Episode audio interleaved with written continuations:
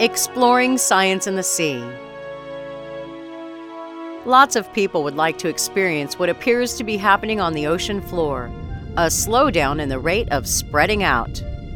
A recent study suggests that rifts at the bottom of the oceans are spreading more slowly than they were as recently as 15 million years ago.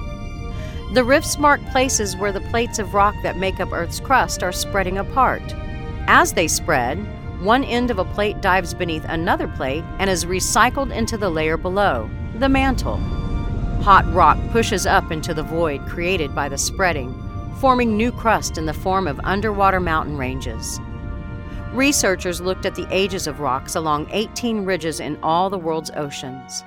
They paid special attention to ridges in the eastern Pacific, which are some of the fastest spreading. Their ages are preserved in the magnetic fields of the rocks, so reading the fields is a bit like measuring the age of a tree by counting its rings. 15 million years ago, the average rate of spreading was about 8 inches a year. Today, it's about 5.5. The rate is different for different ridges, and not all have slowed down. Some of the change in that rate could be caused by changes in the plates, such as the buildup of the Andes Mountains in South America. That increases friction, causing the plates to become stickier. The slowdown also could be caused by big changes in motions in the mantle or other effects, slowing down the spreading of the ocean floor.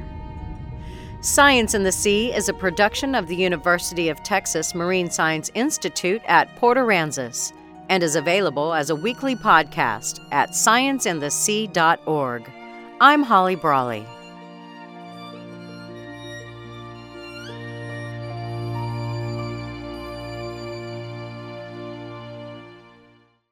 Science in the Sea is part of the Texas Podcast Network, the conversations changing the world. Brought to you by the University of Texas at Austin. Any opinions expressed in this podcast do not represent the views of the University of Texas at Austin.